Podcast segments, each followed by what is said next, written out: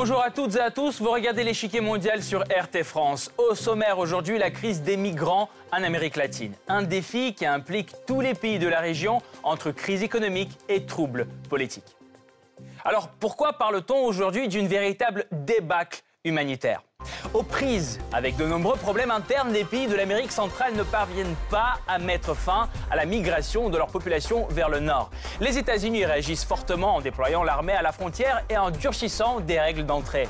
En Amérique du Sud, la situation migratoire n'est pas moins alarmante. La situation économique au Venezuela force des millions de personnes à fuir dans les pays voisins depuis 2015. Au demeurant, l'exode des Vénézuéliens ne fait que couronner une tendance qui a commencé bien avant avec les migrations depuis la Colombie, le Paraguay ou la Bolivie. Cette migration met une pression disproportionnée sur l'Amérique latine. Infrastructures insuffisantes, économie au bord de l'épuisement, mécontentement de la population locale, la région n'est pas prête à accueillir une vague migratoire d'une ampleur sans précédent et tente tant bien que mal de la gérer par des mesures restrictives ou en appelant à l'aide internationale.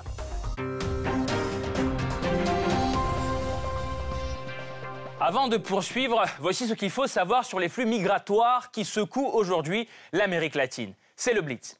Les pays de la région abritent aujourd'hui plus de 9,5 millions de migrants. La plupart d'entre eux fuient les crises économiques, l'instabilité politique, le chômage et la criminalité qui règnent dans leur pays d'origine. Les plus nombreux à partir sont les Vénézuéliens. En quatre années seulement, près de 2,7 millions de personnes ont migré vers les autres pays d'Amérique latine. Pourtant, ils ne sont pas les seuls à alimenter les migrations dans la région. Plus de 1 million de Colombiens sont également dispersés entre les pays d'Amérique latine. Le Paraguay complète ce triste podium avec environ 700 160 000 migrants dans la région. La majorité croissante d'entre eux sont accueillis en Argentine. C'est le premier pays de destination pour l'immigration régionale. Environ 1,9 million de centres et sud-américains y résident actuellement.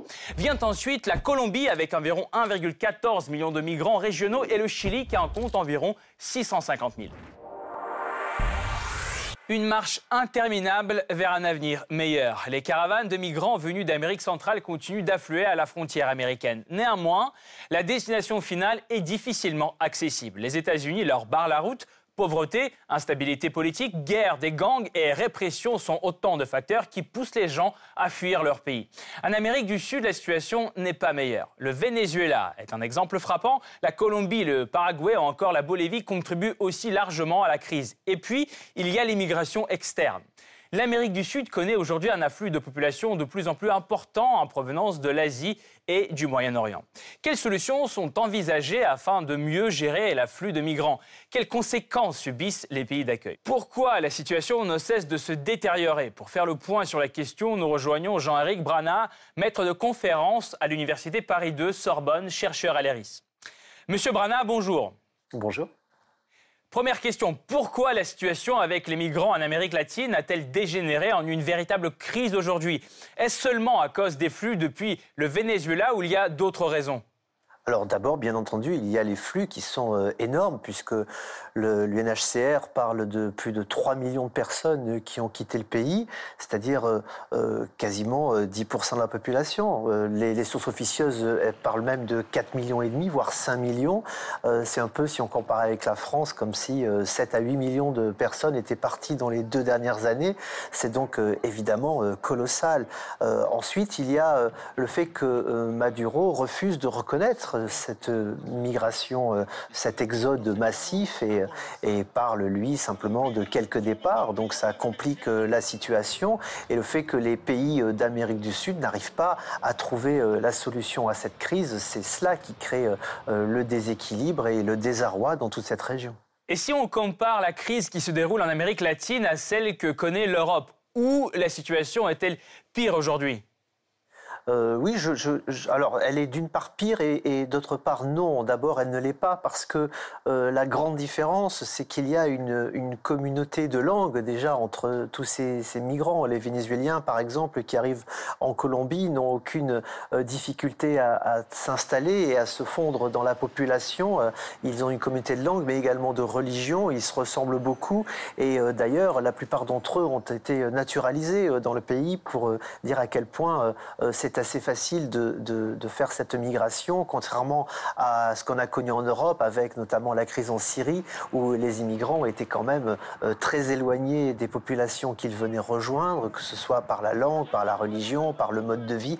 Donc on n'est pas tout à fait dans la même chose. Maintenant, euh, c'est pire en, à cause du nombre, parce qu'effectivement, euh, je le signalais tout à l'heure, plus de 3 millions de migrants, ça commence à faire beaucoup.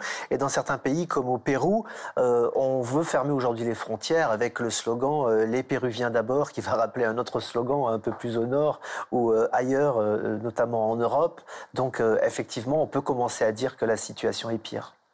Que faut-il faire, euh, selon vous? Traiter les conséquences ou lutter contre les raisons pour lesquelles ces gens fuient leur pays? Euh, Comment finalement trouver un juste équilibre? La question est, difficile parce qu'il n'y a pas qu'une seule migration. Euh, en plus de celle dont on a parlé, il y en a d'autres qui sont en train de se greffer par-dessus. Euh, par exemple, il y a le Nicaragua qui connaît une crise économique et le Costa Rica qui est en train d'en subir un peu les conséquences. Il y a euh, le, pardon, le Honduras, il y a le, le, Guatemala, le, Salvador, qui ont une migration également euh, forte, qui a rejoint euh, ces courants et qui ensuite est venu s'écraser à la frontière euh, américaine. Donc ça touche le Mexique aujourd'hui et ça touche en même temps les États-Unis. Donc il y a quand même beaucoup de facteurs et c'est vrai que d'abord on se rend compte qu'il y a le problème économique qui est un enjeu, mais pas seulement. ces gens-là ne, fuient également la violence. si on prend le Honduras, qui est un des pays les plus violents au monde, d'aujourd'hui, on parle de 68 homicides pour 100 euh, 000 habitants, ce qui est quand même énorme. Euh, ces populations sont prêtes à tout pour fuir euh, cette situation. Et on se rend compte que des parents cherchent à, échapper à cette situation pour permettre à leurs enfants de grandir dans un environnement qui sera au moins apaisé, si ce n'est pas avec une vraie solution économique. Donc la, situation est plus complexe. Il faut pouvoir agir à la fois sur la criminalité, à la fois sur la question économique. Et euh, pouvoir avoir un, fort euh, euh, moyen de, maintenir les populations sur place. Donc la, situation va être politique. Alors là, il se rajoute en plus avec la crise du Venezuela le fait que la plupart de ces pays veulent lutter contre la dictature et que bien sûr c'est un, peu compliqué. On l'a vu avec la réunion qui avait eu à, à Quito en 2018, dans laquelle tous les pays voulaient amener une solution qui permette justement de lutter contre la dictature on se heurte donc euh, à des problèmes géopolitiques dans la région. Euh, la situation n'est pas près d'être trouvée. Est-ce que vous pensez que la pression qui est exercée actuellement euh, par plusieurs pays sur le Venezuela peut contribuer à la résolution de cette crise? Écoutez, on pourrait raisonnablement le penser et en même temps, on voit que Maduro est arbouté sur euh, sa position, qu'il est en plus aidé euh, par euh, d'autres pays, la Chine, la Russie, la Turquie sont venus en aide à ce régime. Il a toujours le lien avec Cuba, donc de ce côté-là, on, on, ne pense pas qu'il va y avoir une ouverture, mais c'est vrai que la crise est tellement profonde aujourd'hui que le régime pourrait finir par imploser. C'est davantage ça qui va apporter une solution plus que euh, la pression qui sera exercée par les pays autour qui pour l'instant n'a rien donné. Merci beaucoup, Monsieur Brana. Nous allons poursuivre notre analyse tout de suite, mais nous vous retrouverons en fin d'émission pour plus de détails sur la question. Fidèle à sa campagne, Donald Trump a réitéré dans une récente déclaration sa menace de fermer la frontière avec le Mexique. le président des États-Unis est déterminé, plus aucun clandestin dans le pays. Le Mexique doit arrêter tous les clandestins et ne pas les laisser faire le long trajet jusqu'aux États-Unis. Sinon, nous n'aurons d'autre solution que de fermer la frontière et ou d'instaurer des tarifs douaniers. Il n'y a plus de place dans notre pays. Ces clandestins dont parle Donald Trump, ils sont largement originaires d'Amérique centrale, du Honduras, du Salvador et du Guatemala.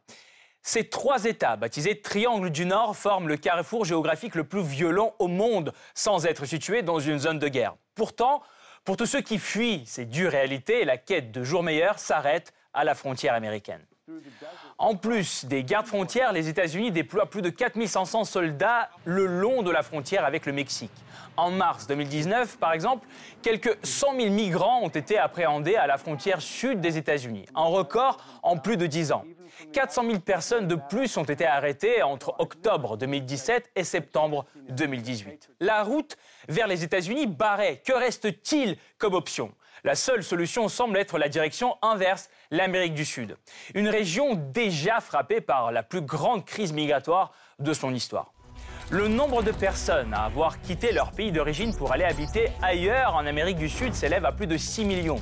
C'est presque la moitié de plus qu'au début du siècle. Les crises économiques, l'instabilité politique, le chômage et la criminalité sont les principaux facteurs qui incitent les gens à partir. Tous sont réunis aujourd'hui au Venezuela dans un cocktail explosif, avec un taux d'inflation de plus d'un million de pourcents et une crise politique sans précédent. C'est le pays qui contribue le plus aux migrations sur le continent. Depuis 2015, près de 3,4 millions de Vénézuéliens ont quitté leur pays. Une grande partie d'entre eux s'installe dans les pays voisins tels que la Colombie, qui héberge plus d'un million de migrants.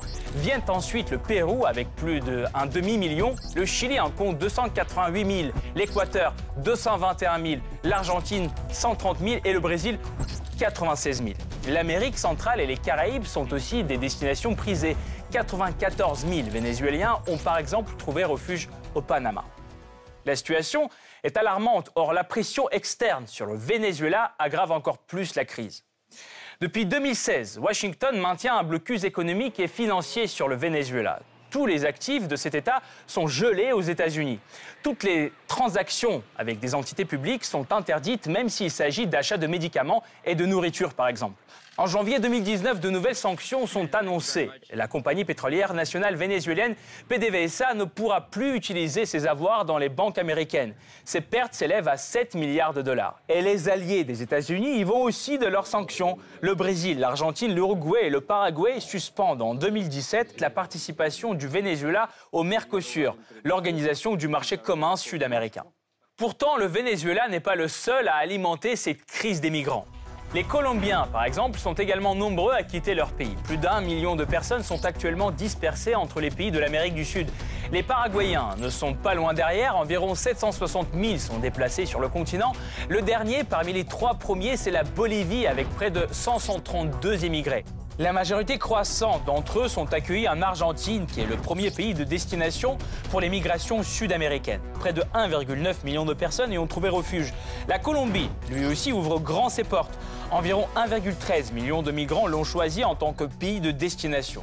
Le troisième pays d'accueil dans la région, c'est le Chili, qui compte près de 650 000 de Sud-Américains d'autres pays sur son sol. Ces migrations massives ne se limitent pourtant pas aux pays de la région. Au moins 5000 réfugiés syriens sont arrivés en Amérique latine en quelques années. La région accueille également la plus grande diaspora libanaise qui compte plus de 8 millions de personnes. Les Pakistanais et les Bangladais sont aussi nombreux à entrer dans la région. Et les ressortissants africains ne font pas exception. Rien qu'en 2017, les autorités brésiliennes auraient donné refuge à plus de 2000 Angolais, près de 1200 Sénégalais et environ 500 Nigériens. Pour fuir leur pays d'origine, les migrants sont souvent prêts à s'exposer à de grands dangers. L'océan est sûrement le plus criant d'entre eux. Le 20 mai 2018, 25 migrants africains sont secourus par des pêcheurs au large du Brésil.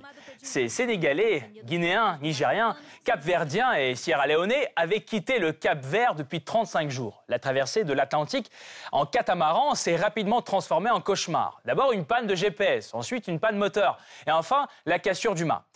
Une odyssée tragique qui se termine finalement au large du Brésil par une opération de secours. En quelques années seulement, la crise migratoire en Amérique du Sud a affecté presque tous les pays de la région. Une crise dont les origines sont complexes et variées. Les flux migratoires provenant d'Amérique latine ne sont certainement pas nouveaux. Dès les années 50, les mouvements de population vont souvent de pair avec les troubles économiques dans les pays de la région. Entre les années 50 et 70, au Paraguay, de grands projets d'infrastructures et l'émergence de grands propriétaires fonciers forcent des centaines de milliers de fermiers à quitter leurs terres. Environ 650 000 Paraguayens partent alors pour s'installer en Argentine, où ils peuvent trouver facilement du travail.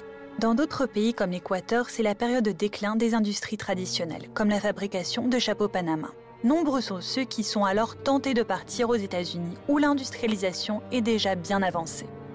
Cette migration économique vers les États-Unis, économie florissante, reste importante tout au long du XXe et XXIe siècle. Elle fait surtout un bond vers la fin du millénaire, moment difficile pour plusieurs économies de la région. À ce moment-là, les arrivées vers les États-Unis bondissent de près de 40%.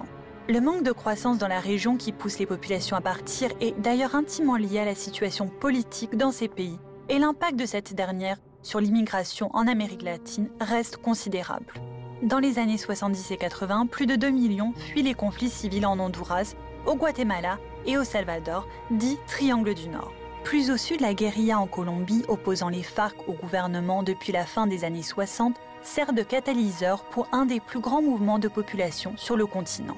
Le nombre d'émigrés colombiens partis pendant des décennies de violence frôle actuellement les 6 millions. Leur flux ne tarit qu'au début des années 2010, quand le conflit commence à s'apaiser. Si les conflits internes produisent souvent des exodes massifs mais ponctués de population, comme en Uruguay et au Pérou dans les années 80-90, le climat persistant de l'insécurité et de violences criminelles crée, lui, des flux constants de migrants. C'est toujours le cas pour les pays de l'Amérique centrale, classés parmi les plus violents dans l'hémisphère occidental.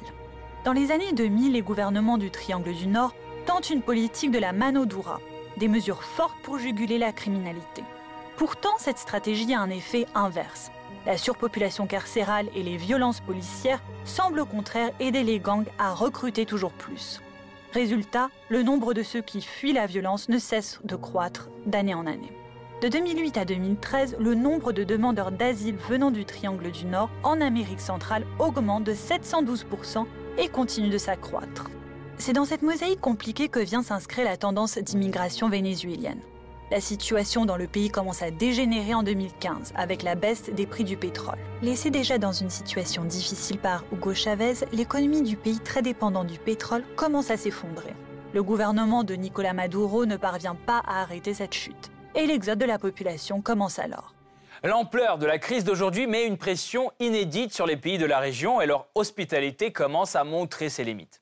Des éruptions de ferveur nationaliste embrasent la région. Sous forme de manifestations contre les immigrés ou même d'actes de violence, elles touchent plusieurs pays affectés par la crise. Le 18 août 2018, à Pacaraima, au Brésil, des heurts éclatent entre locaux et réfugiés vénézuéliens. Les camps de fortune des immigrés sont détruits et incendiés. Le même jour, des centaines de personnes se rassemblent dans une manifestation anti-immigrés au Costa Rica. Un slogan revient scandé par les militants. Dehors les Nika. Plusieurs actes d'agression sont alors recensés sur des immigrés. Du côté de l'Équateur, en janvier, c'est un fait divers qui met le feu aux poudres. Une femme enceinte, Diana Ramirez, est assassinée à coups de couteau par son conjoint vénézuélien. La nouvelle, rapidement diffusée sur les réseaux, provoque une série d'attaques violentes contre les immigrés et leurs logements. Des manifestations similaires ont aussi touché le Mexique et le Pérou. Un climat de pression sociale capté par les partis politiques de droite qui le traduisent souvent dans des discours sécuritaires pour donner de l'élan à leur popularité. Le succès de l'ancien militaire Jair Bolsonaro à la présidentielle brésilienne de 2018 s'explique entre autres par sa position ferme sur l'immigration. Bolsonaro soutient la proposition du mur de Donald Trump et décrit les migrants comme de potentiels criminels. Le président chilien, Sébastien Pinera, lui, remporte également les élections en 2017 sur la promesse de larges réformes migratoires et des déportations en masse. Enfin, en Argentine, c'est le président Mauricio Macri au pouvoir depuis 2015 qui fait passer en 2017 une loi limitant l'afflux d'immigrés. Un texte critiqué par la gauche et certaines ONG, mais qui, selon le pouvoir argentin, répond à un besoin économique et sécuritaire vital pour le pays. Des inquiétudes partagées par les autres dirigeants de l'Amérique latine. Nous ne pouvons pas laisser les criminels continuer à choisir l'Argentine comme terrain pour leurs activités illégales. Nous voulons fermer les frontières du Chili à ceux qui sont venus pour commettre des crimes. Jair Bolsonaro, lui, ne mâche pas non plus ses mots. La racaille de toute la planète vient au Brésil comme si nos propres problèmes ne suffisaient pas. À la deuxième semaine de son mandat, en janvier 2019, Jair Bolsonaro se retire du pacte mondial de l'ONU sur les migrations. Cet accord, non contraignant, appelle les gouvernements mondiaux à organiser un accueil digne pour tous les migrants et à lutter contre toute forme de xénophobie. Le Brésil rejoint ainsi une trentaine de pays, dont le Chili et la République dominicaine en Amérique latine, qui n'ont pas non plus signé ce pacte. Raison invoquée par tous, le droit des pays à la souveraineté sur leurs frontières.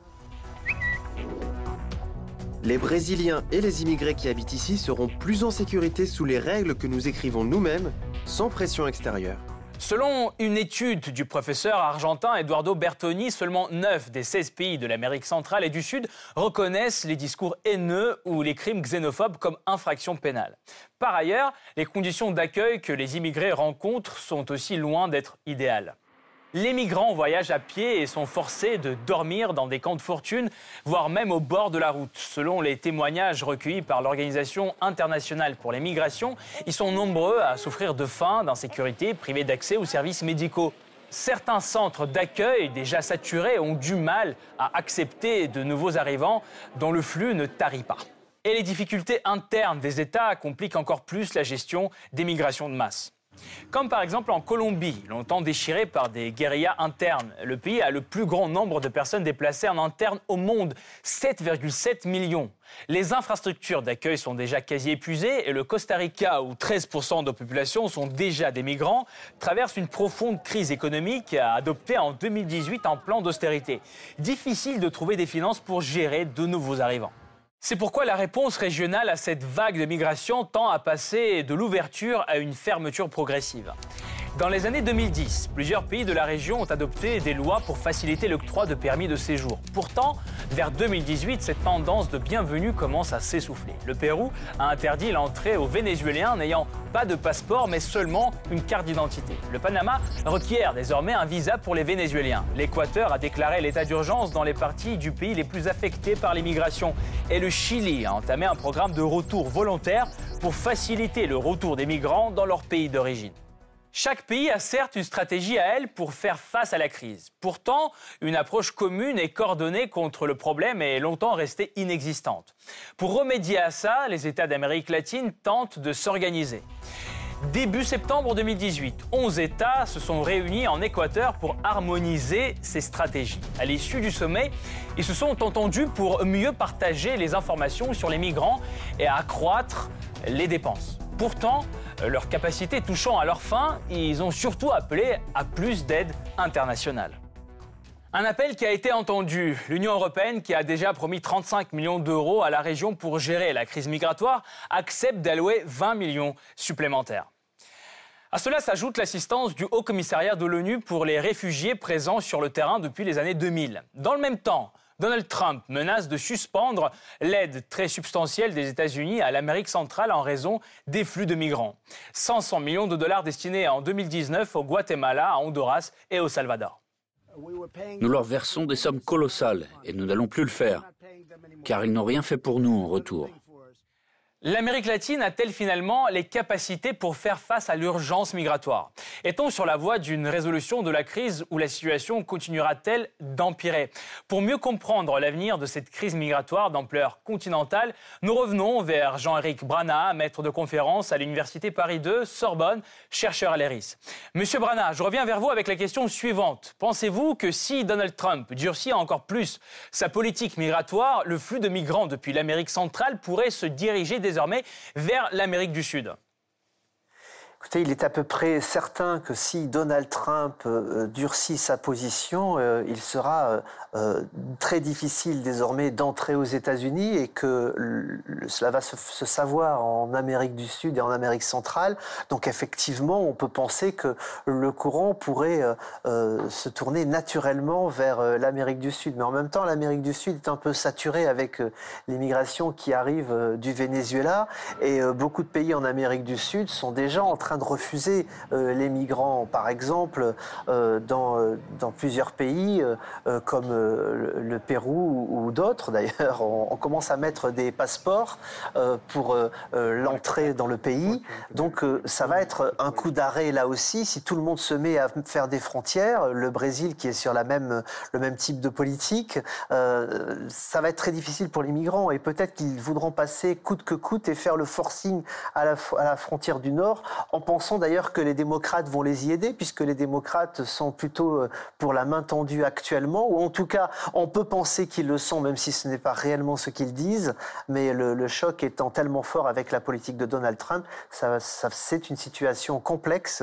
euh, qui, euh, qui va laisser des traces, en tout cas en Amérique du Sud, et, euh, on ne sait pas trop où ce courant va se diriger. Je crois que la plus grande difficulté va être pour le Mexique dans un premier temps, qui, qui voit ses, ses populations stationnées sur son sol et qui ne sait pas trop comment s'en dépatouiller. Pensez-vous euh, que, euh, pensez-vous que certains pays comme le Brésil, par exemple, le Chili, ont raison euh, de durcir leur politique migratoire? Serait-ce une solution efficace à ce problème? Alors, le, Brésil est face à, plusieurs courants migratoires. Il n'y a pas que Venezuela, il y a aussi un courant qui est en train d'arriver d'Afrique, du Nigeria, de Guinée, du Sénégal. Euh, donc, le, Brésil essaie aujourd'hui de, juguler un petit peu tout ça.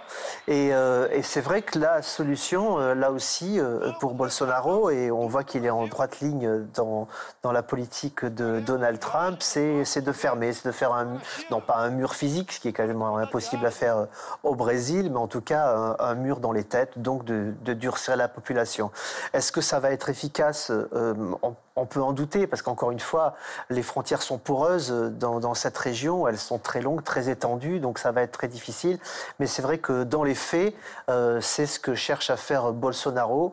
Euh, pour quelle efficacité? Il va avoir tellement de fronts ouverts que ça risque de n'avoir aucune efficacité en réalité et que les Brésiliens vont regarder la situation qui va se développer euh, bien malgré eux. Et comment ça va être géré selon vous? Quelle est la solution euh, pour cette crise? Encore plus d'inégalités, encore plus d'insécurité, plus de problèmes économiques. Quel est le futur? Bah, grande question. Euh, c'est certainement, en tout cas, c'est ce que pensent euh, la plupart des pays de la région et, les États-Unis. Euh, c'est un changement de régime au Venezuela pour pouvoir remettre le pays d'aplomb sur le plan économique et faire revenir les gens qui, retrouvant un emploi, seront donc dans, un pays pacifié, ce qui permettra de renforcer la sécurité pour tout un chacun et, et donc de faire retourner au pays tous ces migrants qui ne demandent pour la plupart d'entre eux que cela. Merci beaucoup euh, Jean-Éric Brana. Je rappelle, vous êtes maître de conférence à l'Université Paris 2 Sorbonne et chercheur à l'ERIS. Merci pour cet éclairage et d'avoir été là euh, dans cette émission. Merci. Cette partie-là n'est pas encore terminée. La semaine prochaine, une nouvelle partie vous attend avec d'autres pions sur l'échiquier mondial. À bientôt sur RT France.